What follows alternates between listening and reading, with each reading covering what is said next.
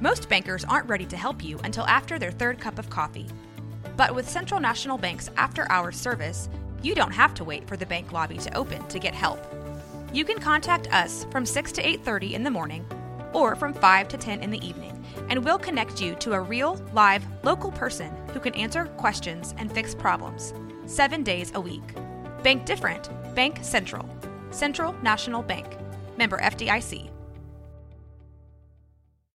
When you need mealtime inspiration, it's worth shopping Kroger, where you'll find over 30,000 mouthwatering choices that excite your inner foodie. And no matter what tasty choice you make, you'll enjoy our everyday low prices, plus extra ways to save, like digital coupons worth over $600 each week. You can also save up to $1 off per gallon at the pump with fuel points. More savings and more inspiring flavors make shopping Kroger worth it every time. Kroger, fresh for everyone. Fuel restrictions apply. Kansas State shocks KU in overtime, a much needed win for the Wildcats. Also, uh, look at tonight's Big 12 action and Texas Tech and K State's football schedules. It's a mixed bag here on a Tuesday edition of the Big 12 Watch. I am your host, Josh Neighbors, here on Crystal Ball College Football, part of the 365 Sports Network. Find us wherever you guys get your podcasts and on YouTube as well. Like the video, subscribe to the channel. We're trying to get those numbers up right now try to do some more football content. Let us know in the comment section what you all want to see in the offseason. Want to make sure we keep giving you guys what you want in the content department. Uh, make sure we keep that stuff coming your all's way. All of those things. Uh, so last night, let's let's just go right to it. K State 75, Kansas 70.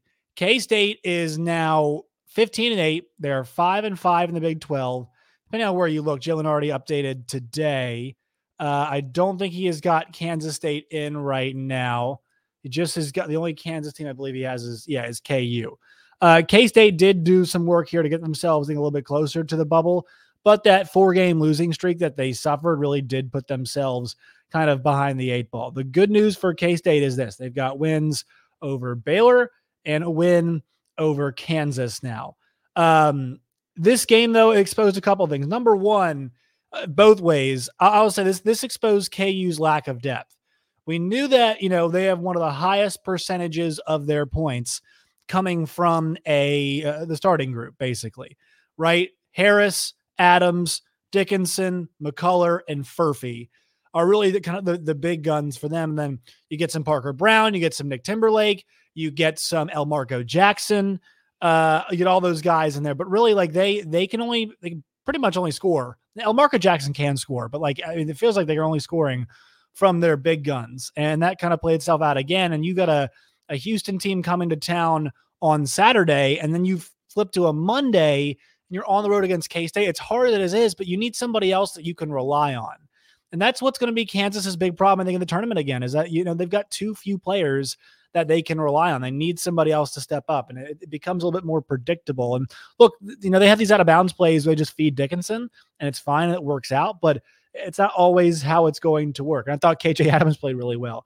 I thought uh Dajuan Harris played really well, but like you just need you need more from some of the other guys. And also, it's funny. I did not think K State played very well down the stretch. I mean, they had the lead but their turnover issues really did kill them. Uh, and, and, it kind of made this a closer game than it should have. I think, you know, Kansas State, you know, or you should have won a regulation, but they just played so poorly that they didn't. And typically that sinks you. Last night, they were 41% from the floor. They were uh, 35 from three, which is not very good. And then the big thing was, I think they had shot 11 free throws in like late in the game. They ended up shooting 26 and they made 18 of them. So not great. 16 turnovers they lost in that category. They were plus 10 in the rebounds, which was really big. They hit the glass very hard. I was very impressed. Uh, Cam Carter getting 11 rebounds. Usually don't see him, you know, getting on the, in on the act in that kind of way. I mean, that's, I don't know. Um, he's six three, so he's tall, but I don't know if he's had another double double this year. Yeah, he's had, let's see, one other double double. He had a 19 and a 10. So he's a pretty good rebounder, but that was a huge effort on the boards. Um, you know, I like the effort, especially just effort in general from Kaluma. Although Kaluma has one of the worst passes I've ever seen late in the game, where he just chucks it off the backboard. So there's all these moments right? But despite that, uh, and this is also a thing too, both these teams, their benches weren't very good. Um, or like they didn't play much fun. I mean, guess N'Guessan plays 26 minutes and McNair Jr. plays uh, 29. Seven players play the entire game for K State. Uh, you know, you could tell that this game was one of those they had to win. So huge night for Tylor Perry, who goes 26 points, four of 10 from three. Um, and for them too, I mean, they have 15 assists on 24 made baskets. So they passed the ball very, very well. Now, KU actually had 21 assists on 28 made baskets. They passed the ball pretty well too. But it felt like there were times where Kansas just ran out of gas and K State was able to take advantage of that. Despite the fact that they only played seven guys, K State felt like the team that was able to take advantage. And this was this was a huge win for K State. I mean, absolutely huge. Uh, if you look at what they've accomplished so far this season, uh, you know, and what, what the big wins are for them. And they lost to USC, who's not very good. They beat Providence in overtime. They lost to Miami. Uh, they lost to Nebraska. And then, you know, they they didn't really they don't really have a win over a team in the NCAA tournament field right now until they hit the conference schedule and they beat Baylor. They have beat uh, Kansas. The win against UCF's good. At West Virginia is actually pretty decent too because they've been good at home. But yeah, this is not a team that's gotten a lot of the work done. If you go to the net ratings too, that bears that out. Also, K State, while they look like they can be good at times, just uh, not you know not all the way there yet. And once again, I think it's because of their lack of depth that they have this season. So they're 79th in the net rating, and against quad ones, they're two and three, and quad two, they're four and four. So they've been playing 500 basketball in that range. They've got a good chance to pick up more wins. They're still in this thing, obviously uh, you know, with being 15 and 8, 5 and 5 in the league. But at BYU's a big game this weekend, this Saturday. It's nice that you've got all this time off. You've got TCU at home the following week, so you get a full bye before you get another big Monday game. Um, you know, against uh, let's see uh, at Texas. So plenty of opportunities. They get Kansas again. They got Iowa State at home and basketball Farmageddon too. So there are opportunities for Kansas State um, but they are kind of behind the eight ball, which is weird to say for a team that's five and five in the Big 12. But they just didn't get a lot done in non conference. And obviously, losing Nae'Qwan Tomlin was a huge burden on their season. But a great win for Jerome Tang and his team. Back to back years that they've done this to Kansas State. And Jerome Tang's record in overtime 11 and 0 uh, as a head coach. And once again, I just love the way that Jerome Tang empowers his players. He lets them decide the outcomes for better or for worse sometimes, but a lot in those tight games, those overtime games, it's always been for better. They've not, once again, they've not lost an overtime game. So credit to Jerome Tang, credit to K State, credit to the staff. Everybody did a great job. Credit to the fans. What a great environment that was. And, uh, you know, they get a huge win over Kansas. Once again, look like they've got that extra gear at times, but also uh, fairly imperfect, right? With with how they've been this year, they're six and four in the league now. And it's tough league, but four conference losses in your first ten games, not we're accustomed to seeing from Kansas. That brings us to tonight's action. The only ranked versus ranked matchup across the country tonight is in the Big 12 Conference. Along with some other games, Houston looks to rally at home against Oklahoma State. I expect they will at the Fertitta Center at six o'clock. A big one, Longhorn Network at seven. Iowa State travels to Texas. Texas is one of those teams that, if you look at what Joe Lunardi has right now in terms of bracketology, uh, he has got them off the bubble, but they've been flirting with the bubble most of the season. The, the kind of the Big 12 bubble teams right now, K State trying to fight their way back on. Cincinnati is in the first four out. They've got a strong resume, but Texas trying to keep themselves off of that area right now. Iowa State looking to rebound after that wacky game against Baylor where shot goes down at the end. They're not able to win. So let's see how does the Iowa State offense look? Uh, can they muster another good road performance? It feels like you know you kind of spent kind of spent all of your uh, you know road currency in back to back road games in that short period of time. We'll see what Iowa State can do on the road against Texas at seven o'clock on ESPN Plus. It's BYU and Oklahoma. Big game for both of these teams. OU, a narrow point and a half favorite. I expect a competitive game. Once again, both these teams hovering around 500, going to be in that mid seed range. Both of them pretty safely in right now. But you want to make sure you keep your head above 500 if you're BYU, and OU gets your head above 500 if possible, in conference.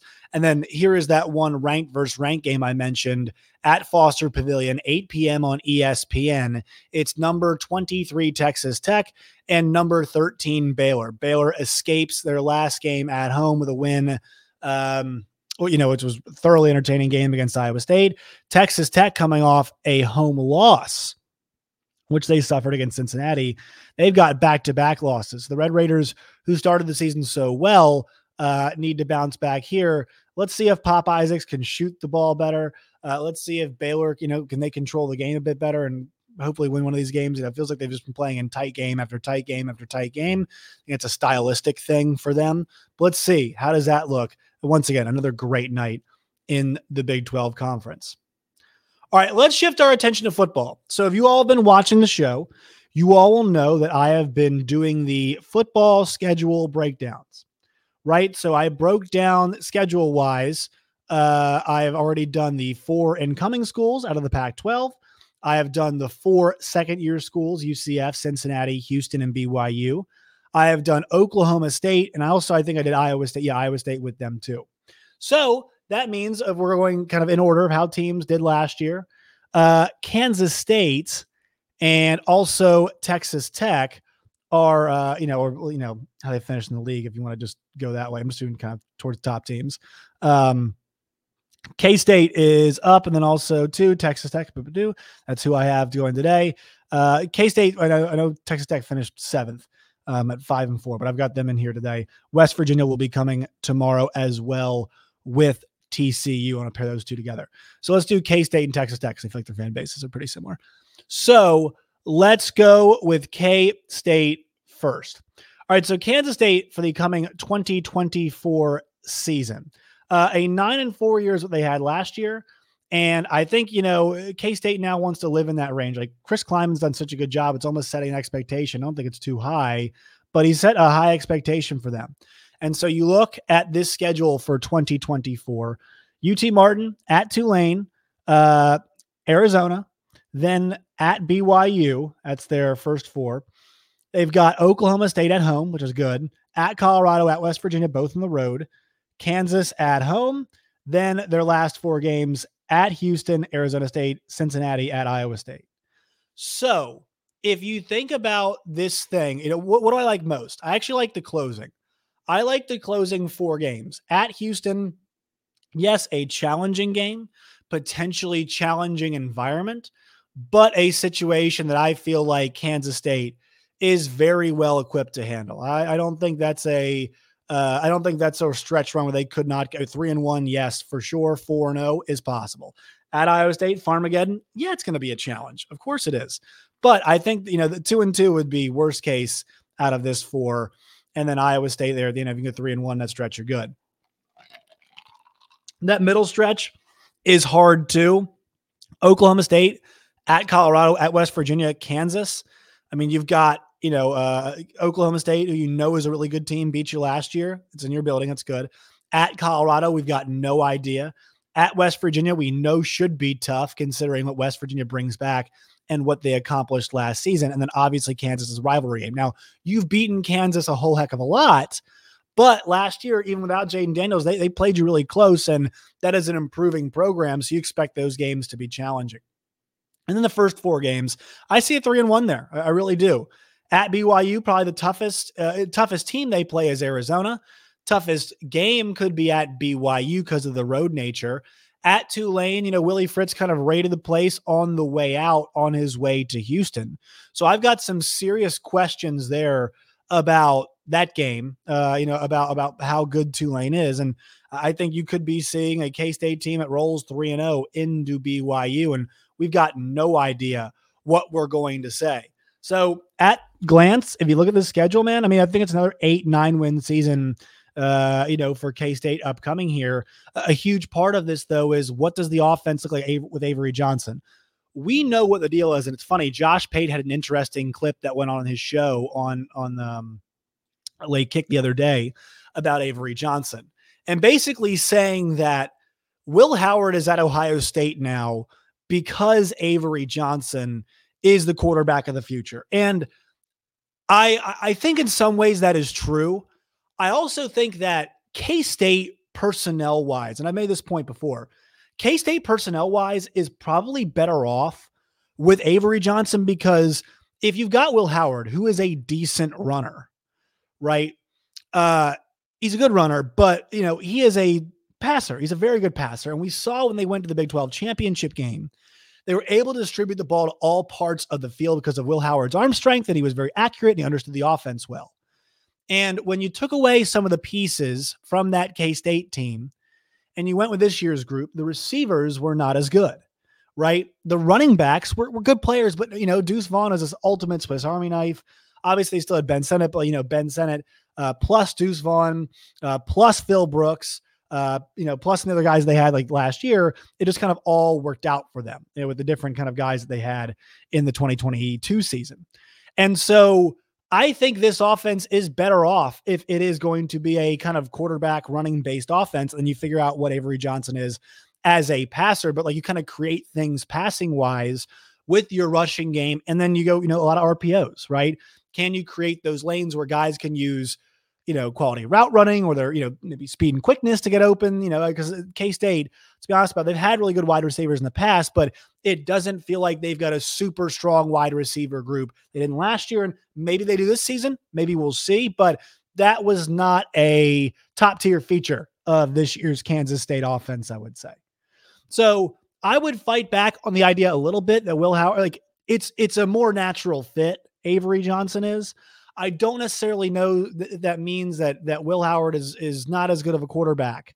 I know Avery Johnson's got maybe a bit more talent than Will Howard, just kind of the you know the the tandem. I think Will Howard's got a lot of Sunday potential, but that's the big question overlooking K State season is does Avery Johnson make more sense for the offense? Because it feels like it does. It feels like last year they couldn't totally cut him loose because he's still so young and they and they needed Will Howard to rely on him as a veteran. He's been in those spots. But now, full off season as a guy, turn him loose. Turn him loose and see what you have with AJ in the backfield. Let's go with another Big 12 team that had a nice season. Let's go with Texas Tech. The reason why I want Texas Tech is I think, you know, if I'm talking about building, uh, these two schools fit the profile. Two great seasons back to back, and great seasons, uh, not for Texas Tech, great, but they accomplished something they had not done since Mike Leach, which was have one coach get back to back winning seasons. Texas Tech has had back to back winning uh, back to back winning seasons in the last 10, 15 years. They have not had one coach with back to back winning seasons in the last 15 years. So when I look at this schedule, a uh, chance for three in a row, I like their chances. That first five games, we could be looking at a 5 and 0 team. Abilene Christian, Washington State on the road, North Texas, Arizona State, Cincinnati. All right. Uh, Washington State, we'll see where that team is next year, roster wise, but still, it's a tough trip to Pullman right? And Texas Tech has not fared well at early season games against uh, teams in that part of the country, right? Oregon loss, Wyoming loss. It's the case here again. North Texas, I'm not sure what that group looks like, so I can't speak to that. Arizona State and uh, Cincinnati. So all three of those games are at home. Okay, this is where things do get challenging. A middle four game stretch of at Arizona, Baylor, at TCU, and at Iowa State this is where we're going to find out how good is Texas Tech. Is it going to be all shootouts or has your defense improved? How good is Behren Morton? Can you keep him healthy for this grind? Is the offense going to have as many weapons? Is the defense going to be improved? All right. Uh, is it going to be, you know, are they going to be able to attack teams through the air like they did last year at times? Or also, the kind of the most effective thing they can do is run the football later in the season with Tahj Brooks, or to be a mix of the both. What does Zach Kitley have in year three as a coordinator. I think that this stretch here uh, in the middle will tell us so much because you've got a uh, you know Brent Brennan coming into Arizona, obviously, so we'll see what that looks like. But still a really good roster that could be a shootout type game. Baylor, you get a more defensive oriented coach in uh, Dave Aranda. Then you go at TCU on the road. Okay, you beat TCU last year and you gave them hell the year before. What does TCU and Sonny Dykes look like? Kendall Briles too. And then you've got, and actually, you'll, you'll kind of get something similar in those back to back games with, with, in terms of like what you're going to see on offense. Then Iowa State, Matt Campbell on the road. I mean, I think here, you know, you're hoping for two and one out of those road games. If you go one and two and you beat Baylor and you go two and two in that stretch, I think that definitely keeps you in the Big 12 championship hunt. Because if you look at those final three games, Colorado at Oklahoma State, Tech, and West Virginia, uh, those games are going to define whether or not we are talking, uh, you know, about a situation where we have got a team. Um, you know, uh, let's yeah, we've got a team that's going to be competing for a Big 12 championship, and that's that's the key for for Texas Tech this year. The key is get me to November 9th and I want you in the Big 12 championship conversation. I want at Oklahoma State against Texas Tech to maybe be a Big 12 championship game eliminator. I would love for that. That'd be a great environment for it. That would be a great game for it. That'd be a great showcase for the Big 12. And hopefully, West Virginia, Texas Tech has plenty on the line too. So when I think about this Texas Tech team moving into 2024, uh, definitely another winning season. That needs to happen but another season where I, I want this season to be one where you are competing, uh, you know, in November, make it to November 9th with your hat in the ring for a Big 12 championship. Winning is not always a straight line. It's not always seven and five, eight and four, nine and three, 10 and two. That is not how this thing works. It's not how it goes. But, but the good news for them is I think back to back winning seasons is a bit more like, and I think it will continue to be.